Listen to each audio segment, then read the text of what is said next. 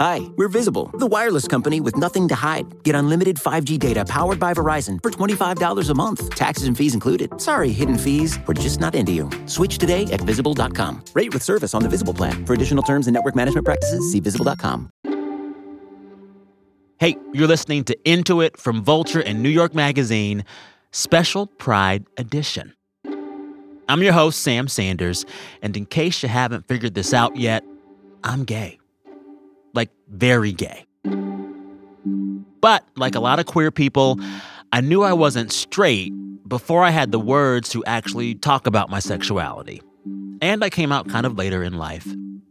As a kid, before I came to terms with all of that, I remember watching stuff, TV and movies, that spoke to me in a really deep way, a really queer way. Movies like Fame Rocky Horror Picture Show.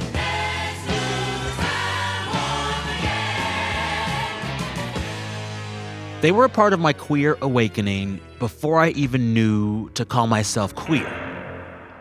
I am obsessed with this. The way that TV and movies and books and music, the way this stuff can speak to our queer identities before we can speak to those identities ourselves. Anyway, it was a time when I really realized something about myself. Well, maybe you didn't realize it right. What do you mean?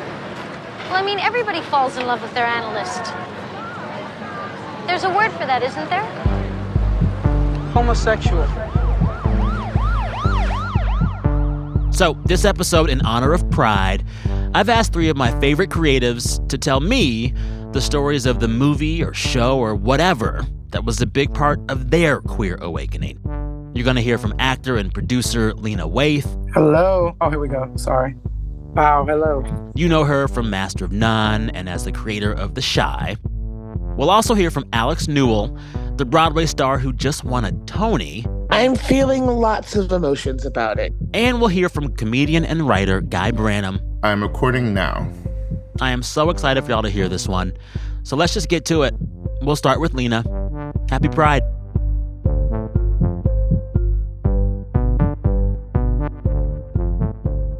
For you personally, what was the thing you saw or consumed in the culture early on that kind of helped awaken you in that regard?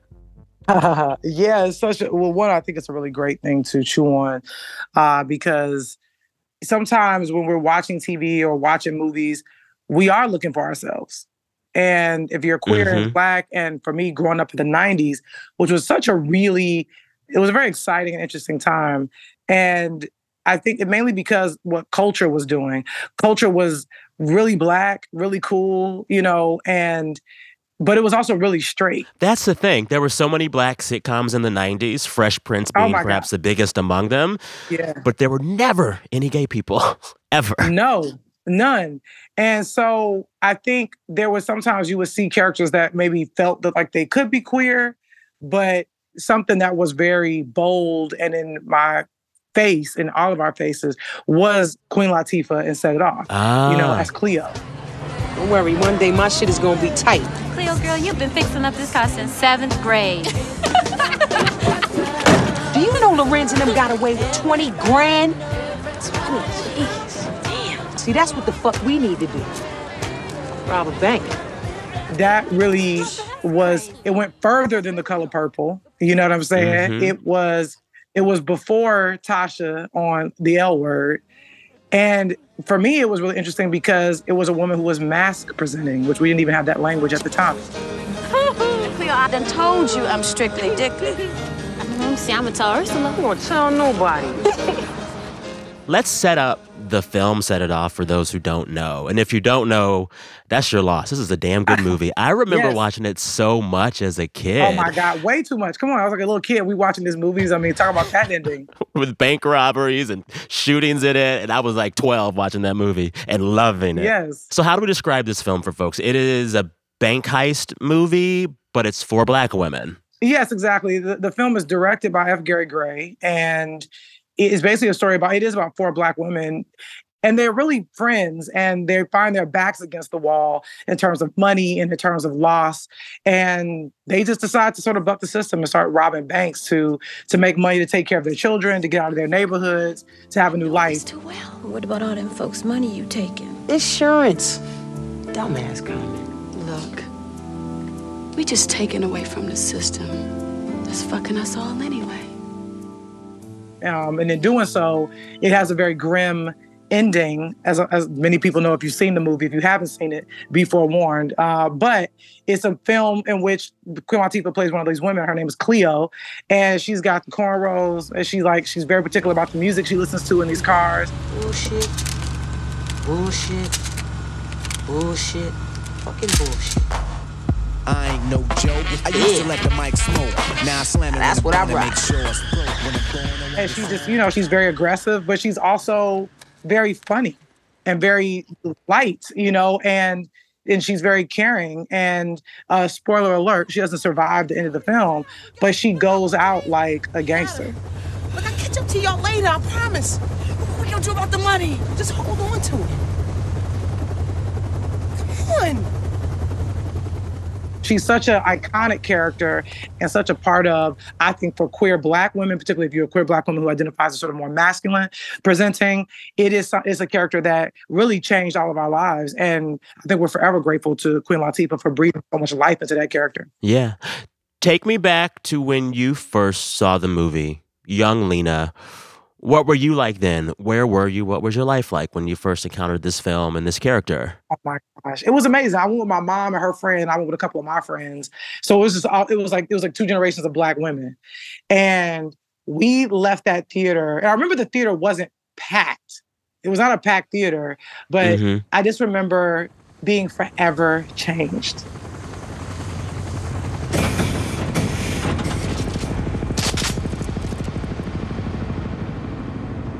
It was a guttural movie. I was obviously reeling from what I had just seen.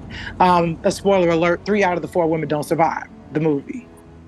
So, Yeah, uh, yeah. you know what I mean? It's like it. It's It kind of tears you up. The ending tears yeah, you up for sure. the easiest movie. So I, I'm I'm reeling from that, but I'm also thinking about Cleo. I'm thinking about Cleo because I'd never Mm. seen anyone like her before, but I recognized her. Mm, And of course, I'm 13, but I'm very much a tomboy. There was also a time when I was just getting my hair cornrowed to the back and just wear t-shirts and jeans with cornrows. If I'm not a little young lesbian and trained, I don't know what is so, you know, and then seeing her, there was something that normalized me- in that image. yeah, well, because what you see in this movie is she is queer coded. She has a Hmm. girlfriend. Yes. She's kind of masc presenting, but she is accepted by her other friends. These three other straight women don't love her any differently. She's just part of the group. Every time we get high, you start looking like Sugar Bear. For real. you do kind of look like sugar bear Fuck all y'all. And you know, looking back, that was a kind of revolutionary. Oh, they don't make a big point about her being queer. They don't linger on it. She's just living her life, and she's their friend. Yeah, and and that is something that I don't we don't think about until now. Mm-hmm. Really. Mm-hmm. You know, because Yeah. it just seemed like it was, oh, this is just normal. And I think it's absolutely, you could definitely see the film's influence on my work.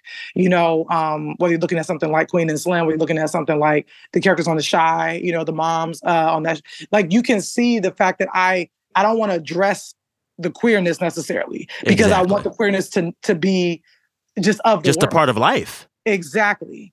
And I think that's something I really took away without even knowing I was taking it away. Mm-hmm. Totally. What changed for you after you saw that film for the first time with your family? I mean, like with your mother, with your friends. Mm-hmm. Was it weird to see this queer woman on screen while sitting next to your mother in the theater? You know what's funny? I because I was at, I was 13, I was sitting a couple rows in front of her because there gets that point, you know, when you're in your teenage years. It's like, don't sit really next to me, mom. Yeah, you don't want to sit with your mom or her friend. Uh, so that was really maybe what made it such a more comfortable experience for me. Yeah. Because I was actually flanked by friends, Mm. you know, they felt more like cousins, those kind of friends when you're kids. But what was also really cool, and I'm really grateful for this, I say this all the time, I did not grow up in a house that necessarily did denigrated queerness. It didn't acknowledge it, but it didn't Uh. say it was bad. So Uh. it wasn't a topic of conversation in the car Yeah. ride home. You know, we're all, Yeah. I'm, I'm a young black girl, you know, my mom and her friend, like black women, you know, so we're just like, what did we just witness? And because imagine how that movie still hits today. Yep. Imagine how hard it hit us, you know, for the first time. It was like, you know what I mean? It's Yeah. like for some people, they remember seeing Star Wars for the first time. Please, I remember seeing Set It Off for the first time. in movie theaters. Yes. Yes. Okay? Yes. Turn around, girl. Don't fucking looking at. Give me the Cleo was a real person in the world, uh Uh-huh. and you got to meet her. What's the first thing you say to her or ask her? I would say, what you listening to right now? yes, yes. She always has some what, good what- music what playing. album? What album are you bumping right now? What are you What are you playing? What should I be playing in my car? What is this? What are you doing? Trying to find some mood music. Thing. And then also, I would love. I'll say, what you smoking right now? Are, are we smoking right now? Can we smoke right now? Yes, yes. I would love to be at that party. I would love to be at that party. Yes, oh my invited. goodness! Thank you, thank you.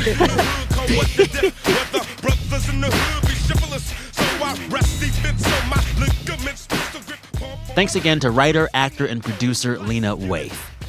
After the break, we hear from Tony Award winning actor and singer Alex Newell and their pick for the culture that made them queer. But first, if you like this show, I'm going to ask you a favor. Tell a friend to listen and leave us a rating and a review. Thank you.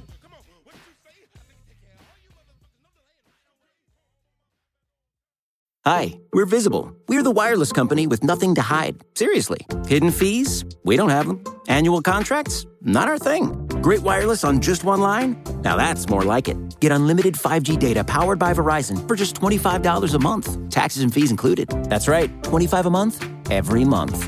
Sorry, hidden fees. We're just not that into you. Sometimes the choice is just visible. Switch today at visible.com. Rate with service on the Visible plan. For additional terms and network management practices, see visible.com.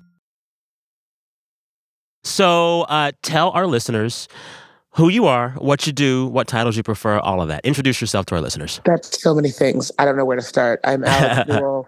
I've been acting for far too long. I've been singing even longer than that, and I'm I I I, I got nothing else. You're legendary. You're amazing. Iconic. You've got the range. Never iconic. before. Um, always snatched. All those things. All those things. um, so the purpose of this conversation is really simple. Uh, in honor of Pride Month, we are talking to queer creatives that we love about the pop culture content that was a big part of their like queer awakening. And so I'm wondering for you in your story in your life, what movie or TV or music or whatever was part of that queer awakening for you? I mean, I, dear God, I do musical theater, so that's I think that's like the staple of it all. yeah. Um, Like Broadway in its general is just a queer fantasia most days. Thank God for it. Yeah. So I think that's like a big part of it all. But like my favorite, one of my favorite movies ever is uh, To Wong Foo. Ready or not, here comes Mama. And where is the body? Like I am obsessed with that movie. I've always been obsessed with that movie for a very long time. And where is the body?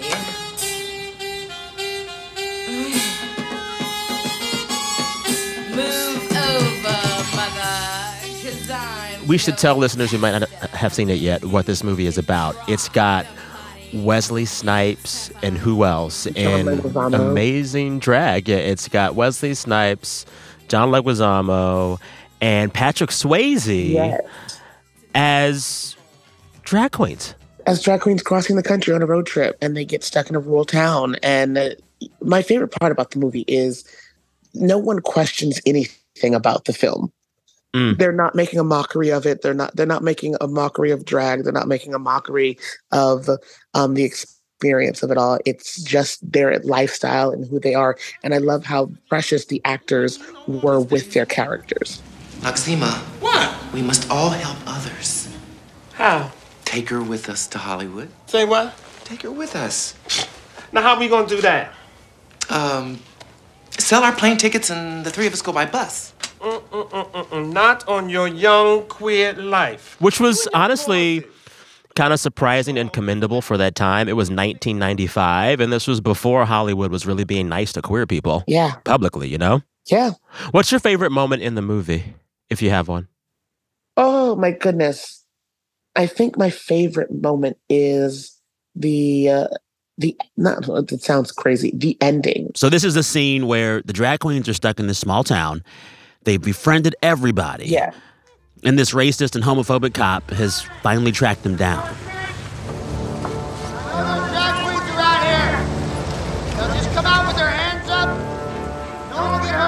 This town quite literally is having this festival and they all say that they're the drag queen. It's like their Caesar, uh, not their Caesar moment. What is Spartacus. it? I am Spartacus. I'm Spartacus. I'm Spartacus. I'm I'm Spartacus.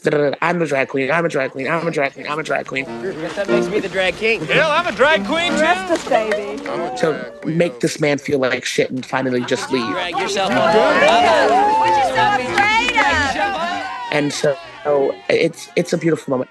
This entire community wrapping themselves around them um, because of all the joy and good and life that they brought into this small town. I wouldn't be lying if I were to say that I was really going to miss you.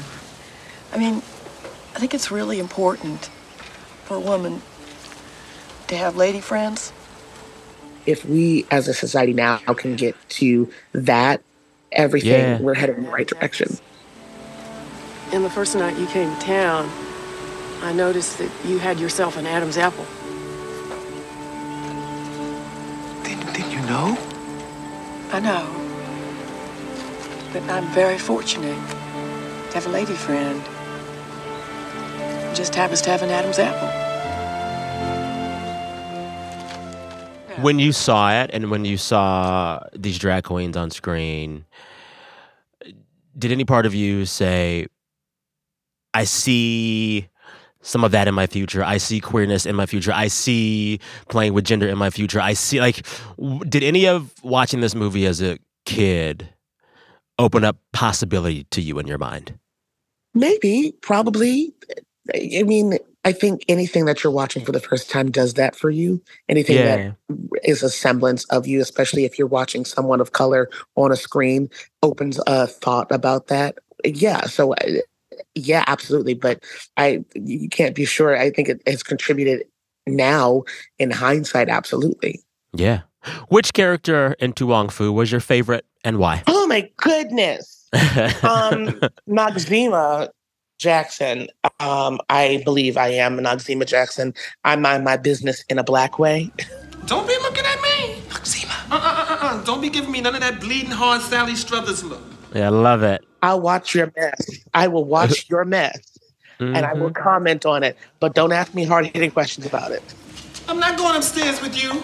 I ain't driving you no more, Miss Daisy. This is Wesley Snipes' character. How would you describe Noxeema Jackson?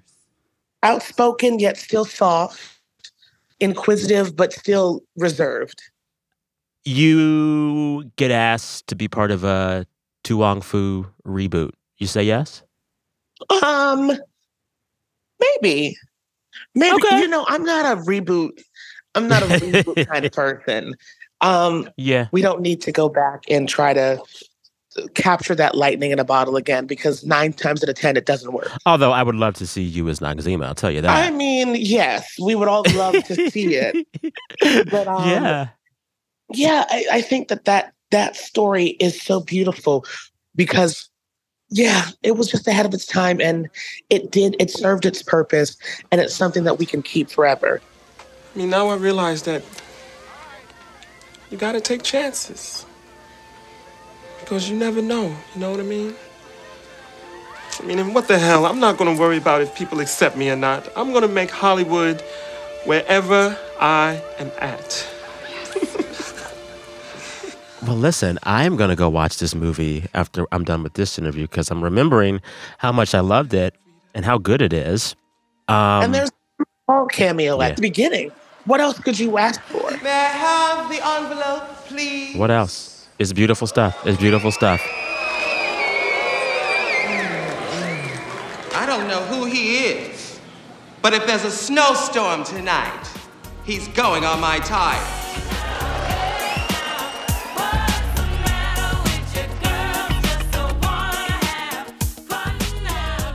Thanks again to actor and singer Alex Newell.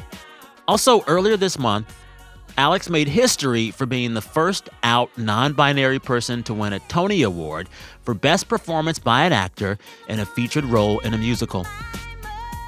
All right, after the break, we ask Guy Branum about the culture that made him say gay. And I share my own story.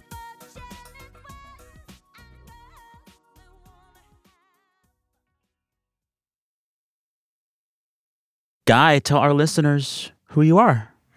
Uh, my name is Guy Branum, and I am a comedian, a writer, and actor currently appearing in Apple Plus's Platonic with Seth Rogen and Rose Byrne. Yes, yes. Also, the author of a famous, amazing, beautiful, lovely book. Tell folks the name of the book. Thanks for plugging the book, Sanders. Yeah. Uh, my book is called My Life as a Goddess, uh, and it's a memoir through popular culture. So, this question you're about to ask me, I have answered four or five different times just inside that book. So, here's the question for you in honor of Pride Month. To put it bluntly, what was the pop culture that made you gay? What was a movie or TV or music or whatever that was part of your queer awakening? Um, the piece of culture that made me gay is the 1985 film A Room with a View. Oh. So, A Room with a View is a is a movie from 1985. It's a Merchant Ivory adaptation of an E.M. Forster novel about a girl who loves art too much. She goes to uh, Florence with her maiden aunt. A socially inappropriate boy makes a pass at her, who's far too intellectual. Hmm. And then she goes back to England to the boy that she's probably supposed to marry, who's very respectable uh, and very intellectual. And she realizes that she is willing to give up everything that she has, class wise and social status wise, to be with this person that she loves. Forgive me, my dear, but it seems to me that you're in a muddle. It seems to me that the reason you're going to Greece, the reason you've broken off your engagement, yes, Miss Bartlett told me, is that you love George. in the movie, sort of at the heart of it, at the center of it, are is a moment where three guys frolic naked in a pool. Okay. Uh, come and have a bathe. Well, I'd like that.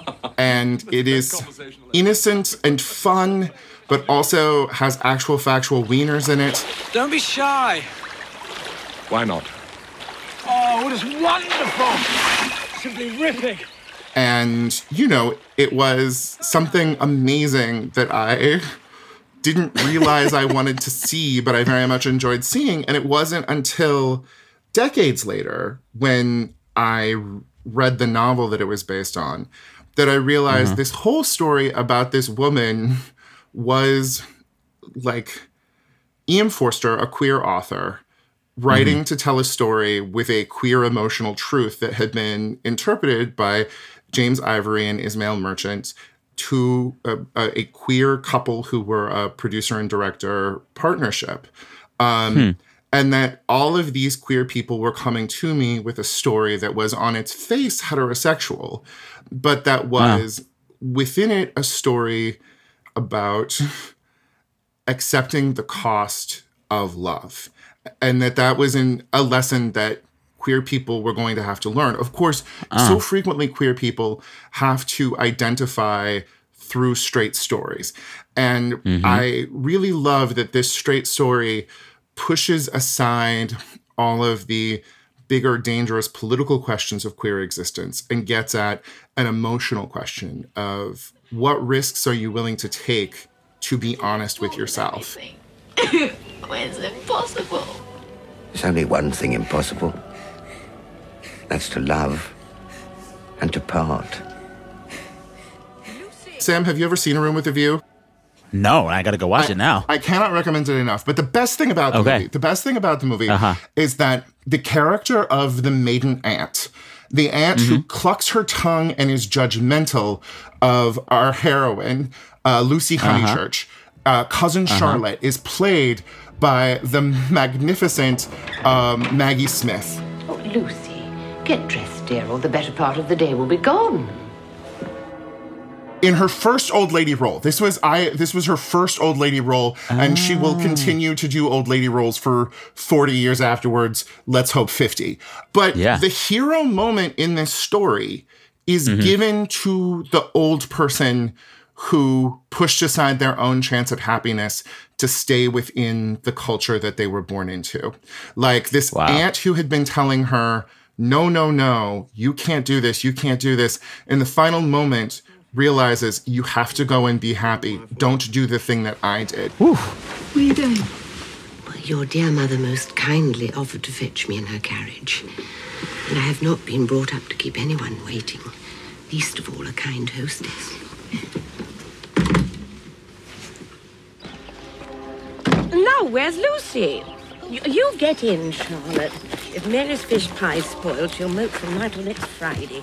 And I just really love that this was a story that was also talking about intergenerational queer responsibility. Yeah. And it was, you know, a bunch of old gay guys telling me, don't wait as long as I did. You know, like mm-hmm. E- E.M. Forster was 38 years old before he had sex. And so there were so many lessons inside of that movie that I didn't realize were there for me. Um, Yeah. but it had enough things that a 10 year old at me was able to see like beautiful art and beautiful design and you know beautiful men frolicking in a pool Yeah. Tell me about 10 year old guy seeing this movie for the first time. Where are you? What is your life like? Take me back. So i mean this really was the magical period of time when the vcr changed my life like i you know i grew up on an almond farm in rural northern california we didn't have cable we were you know only exposed to the most mainstream of culture and Yeah. so we had just gotten a VCR like a year or two before that. And my mom had started bringing home stuff that my dad didn't like, that were, um, you know, Beverly Hills Cop, we would all watch together or something like that. But then there were these movies that my mom would watch in the afternoon on a Sunday. And so it was just me and my mom watching. And, you know, my mom had read in a magazine that this movie was supposed to be good. And so Hmm. Uh, it's Helena Bonham Carter in her first real role. Um, Oh, wow. It is, you know, a young Daniel Day Lewis in a complete comedy role. And uh, This is a cast. It's a cast. And also, you don't know who Rupert Graves is, probably, but you watch that movie, you're going to know who Rupert Graves is because he was real fucking adorable. Um, Okay. And Julian Sands. And while watching it, it didn't feel at all like it was doing anything outside of the boundaries of what's acceptable, you know, because it was cloaked in sort of like Edwardian Englishness, it all felt very respectable. Mm-hmm. But that moment in the pond with them running around, you know, was an act of pre Raphaelite savagery. Mm. And, you know, it was something that I definitely remembered.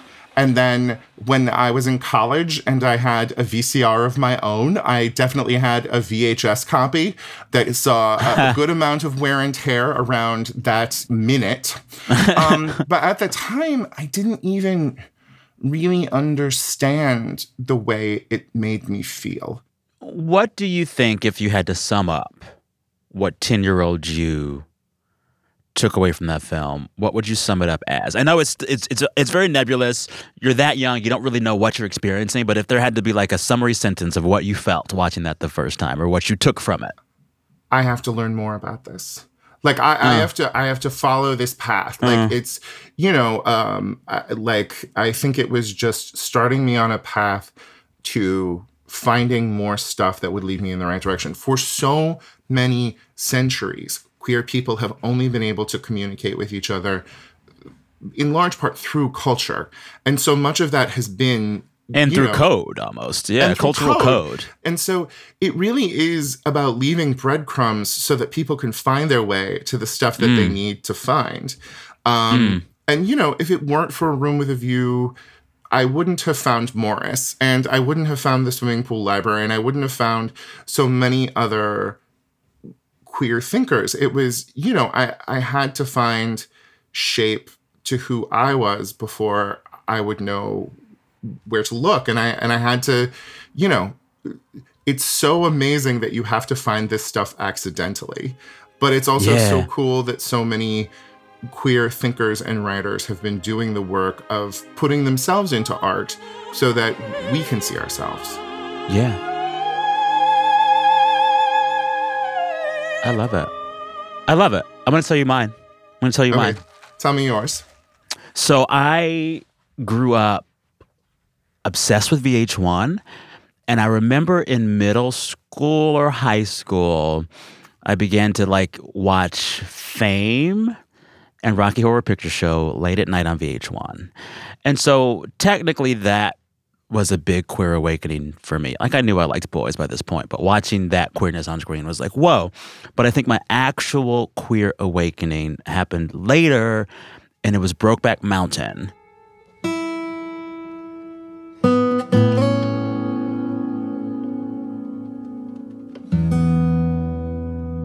And it was not for me, it was for my mother.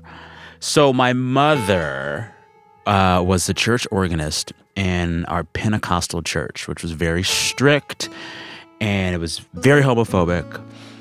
I remember hearing the word faggot like over the pulpit as a kid, which was ironic because in hindsight, a quarter of the church was obviously queer. And it was a very welcoming place to me, a very visibly queer child, you know, but there was that weird dichotomy. And on the books, the church was like, no gay. And I just knew my entire life that if I ever figured out how to live out my sexuality, it would be away from my home and away from my church and possibly like away from my mother. Flash forward to after high school, she gets really sick. She has this massive stroke. She's paralyzed. And for a few years, I'm just taking care of her. And after they send her home from the hospital, we have a lot of time to just like sit around and like do nothing because she's bedridden and I'm kind of like there with her. So we watched a shit ton of movies. And as this went on, I was like, I wonder how much she'll just watch with me. It's like, mm-hmm. all right, mom, time for a movie. You want to watch this one called Brokeback Mountain?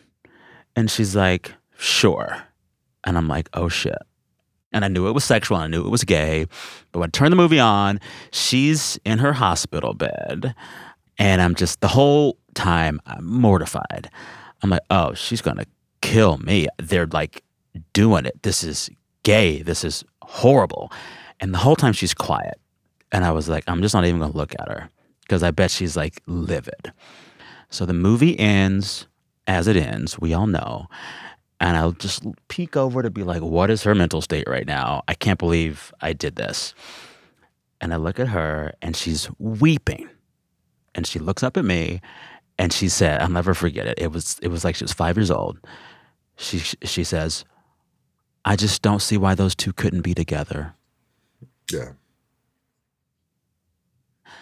And I was like, oh shit. And I think for me, that was like my queer awakening because it told me that like, uh, no matter what, you'll figure this out. But like, actually, your whole family will all be there for you. They'll be there. they'll figure it out. They'll love you.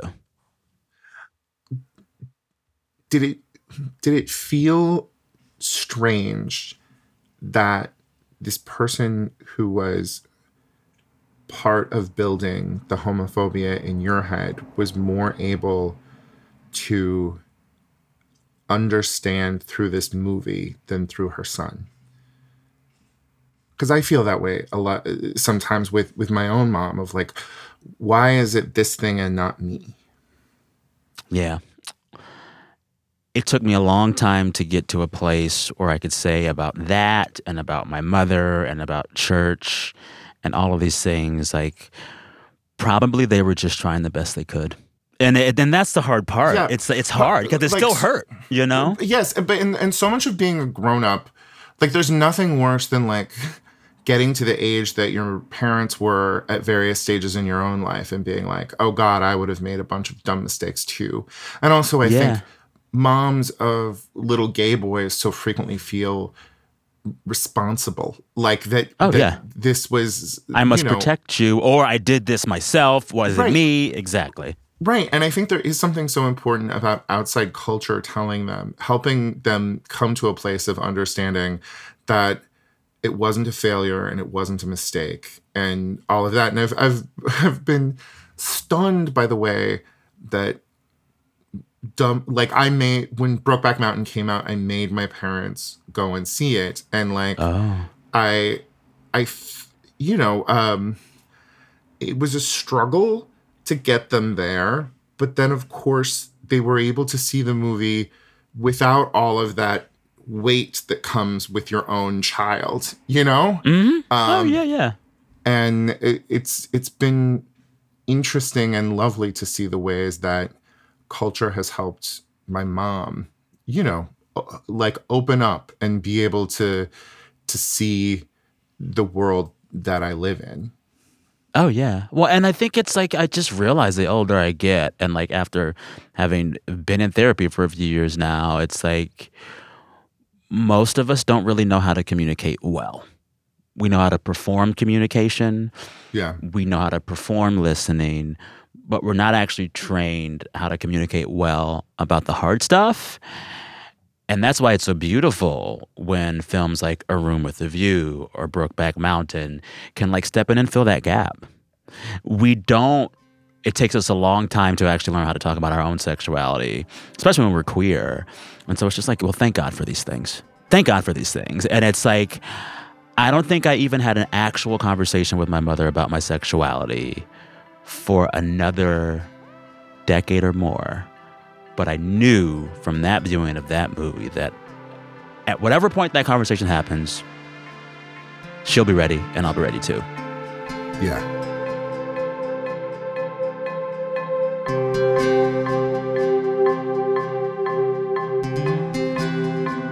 Thanks again to comedian and writer Guy Branum and to all the people who appeared in this episode Lena Waithe and Alex Newell.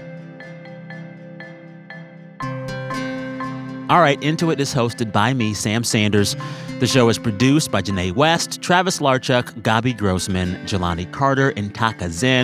Our fearless editor is Jordana Hochman. Our engineer is Daniel Turek. Our music is composed by Breakmaster Cylinder.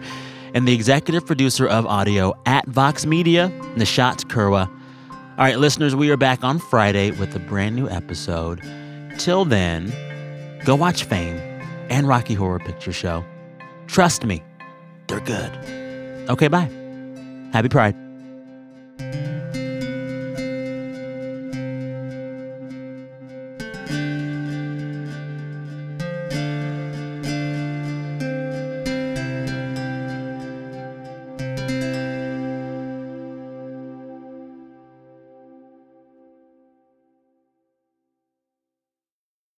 Hi, we're Visible. We're the wireless company with nothing to hide. Seriously. Hidden fees? We don't have them. Annual contracts? Not our thing. Great wireless on just one line? Now that's more like it. Get unlimited 5G data powered by Verizon for just $25 a month. Taxes and fees included. That's right, 25 a month every month.